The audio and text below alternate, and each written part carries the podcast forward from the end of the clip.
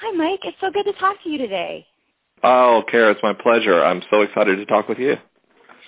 Let's let's get started. Let's let's uh, tell me a little bit about your book. Oh wow! Well, finding God in the waves is my attempt to help people make peace with God in the context of modern science. That's something more and more people have difficulty doing, at least if you know the kind of demographic data we see from survey houses is true. And the whole point um, of my book is to convey that via really my own story, my own faith experience, which is a very common one that I grew up in the conservative evangelical tradition. I started to doubt. I actually became an atheist as an adult.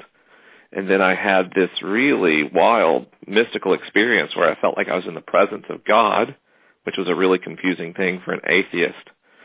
so I ended up kind of working through an understanding of God, starting not from the scriptures and theology, but instead from cosmology, astrophysics, quantum physics, and neuroscience. And kind of in a nutshell, that's what finding God in the waves is all about. Awesome. Um, so I think one of the things that, that came to mind as I was reading your book is obviously you went through a very intense faith transition. And I think that that's, that's something that some of our readers and listeners are probably also experiencing. What advice would you give for those who are also on that journey as well as for those who love them, who want to support them in the midst of that?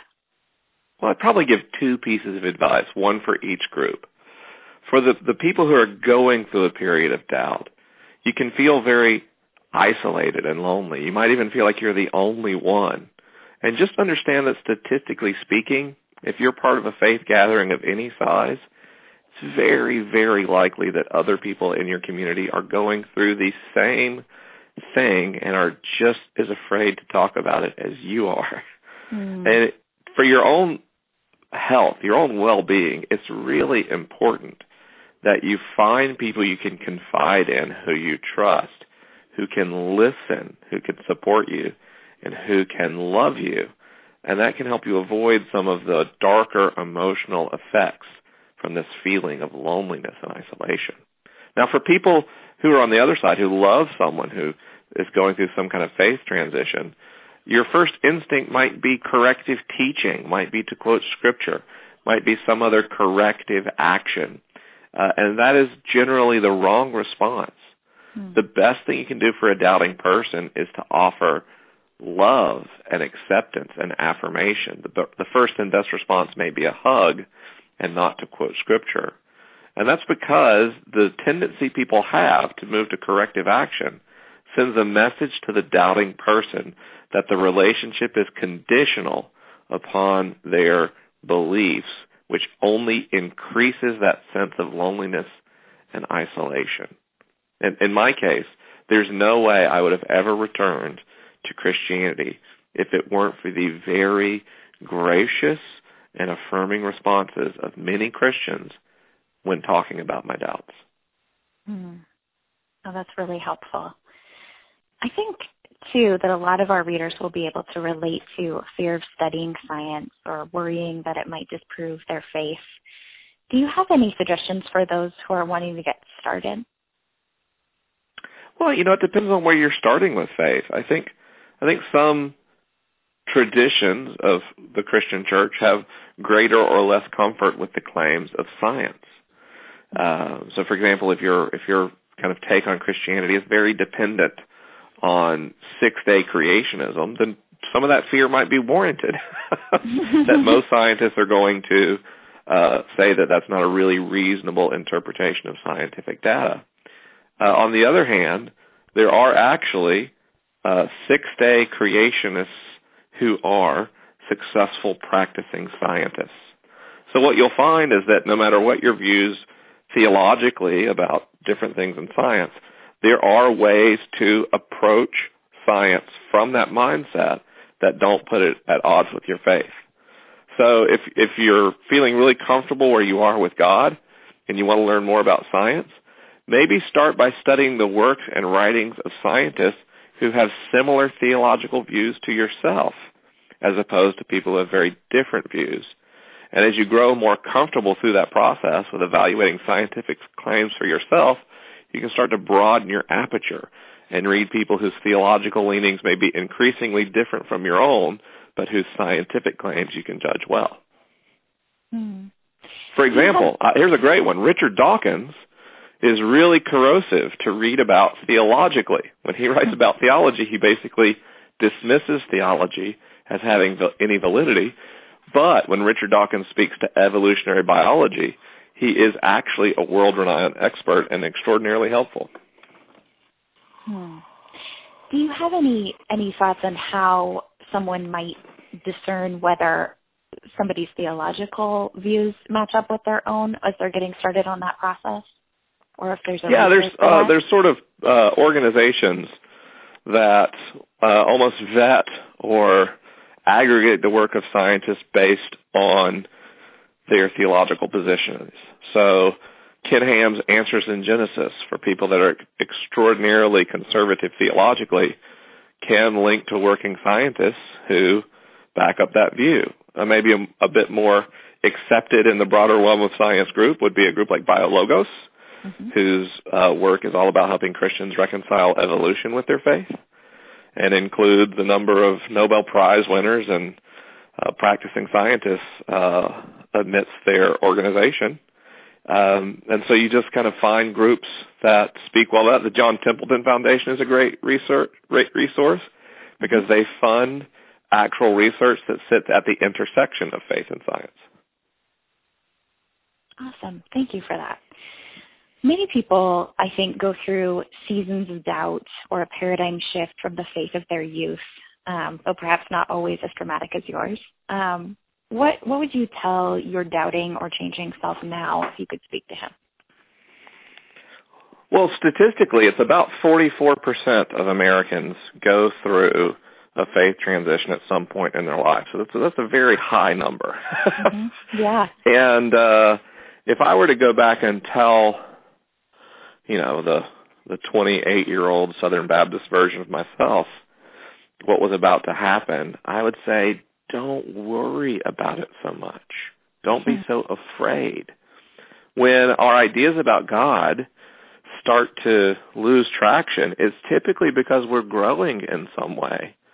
So I would say enjoy the gift of new learnings and new insights and be less afraid about where you may be going or where the experience may take you. Doubt is only a corrosive force when it's accompanied by fear. When doubt is coupled with wonder, it's just a way to learn. Hmm. What What are some of your favorite intersections between faith and science? My absolute favorite is neurotheology. That's where uh, brain scientists study what the human brain does in response to beliefs about God. Mm-hmm. And it's such an incredibly encouraging field of study because it reveals our faith practice as something that's healthy and beneficial not only for ourselves but for how we participate in societies. Uh, I also particularly enjoy um, cosmology and quantum physics because we begin to brush up against the edges of reality the most fundamental and most grandest scales of material existence. And in those places, I most readily see the work of God. Hmm. Would you tell me a little bit about your work as a podcaster? Sure. It's uh, all completely accidental. Uh, my my friend Michael Gungor and I started a collective called The Liturgists, basically with the goal of producing spiritual art for people who didn't really have spiritual art that spoke to them because it was, you know, too overt or too uh, failed to incorporate the learnings of science or or was too constrained by, you know, puritanical ethical considerations, whatever. And we were trying to create these monthly releases and we got really tired. So we decided to slow down the releases and launch a podcast on the side Mm-hmm. And the Liturgist podcast ended up rapidly overtaking our primary work to the point today where it gets over a million downloads a month. Wow. And the people who listen to the Liturgist podcast started messaging me on Twitter saying they'd like to talk about science even more than we do on that show. And if we did that, it would just be a science show. so I said, uh, we can't do that. And they said, well, what if you started another podcast where you just answer science questions? So I said, okay, no one's going to listen, but I'll do that. So we launched Ask Science Mike. And before the first episode came out, it had 3,500 subscribers. And uh, today is good for, you know, solid 350 to 450,000 downloads a month, uh, all from something that was the audience's idea. And frankly, that they host. I'm the guest every week on a show that's hosted by the audience. Awesome. Um, as as you've you've sent this book out to the world um, last month, who who are you hoping will read it, and what are you hoping they will take away? There's really two groups I think of for the book. One is the person who feels spiritually homeless or frustrated uh, who, who feels like they don't belong. They they feel uncomfortable in the church and they feel uncomfortable outside of it. Mm. They aren't sure what they believe about God, or maybe they don't believe in God at all, but they have some longing for God. And for those people, I would hope they would pick up the book and get 288 pages of Me Too. You're not the only one. Mm. Um, but what surprised me is how many people are reading the book who don't belong in that group. Mm. There's a lot of atheists reading the book. There's a lot of Christians, including conservative evangelical Christians, reading the book. And what they seem to want from it is an understanding of people on the other side of this theist-atheist divide or people who are at some point of transition in between it. And I would hope those people can learn how kind, reasonable, thoughtful people can be either a Christian or an atheist. And maybe they can have a better conversation with each other for a better understanding of where those beliefs come from. Thank you so much for talking with me today, Mike. It's been such a pleasure. Oh, man, this is a great talk. Thank you so much.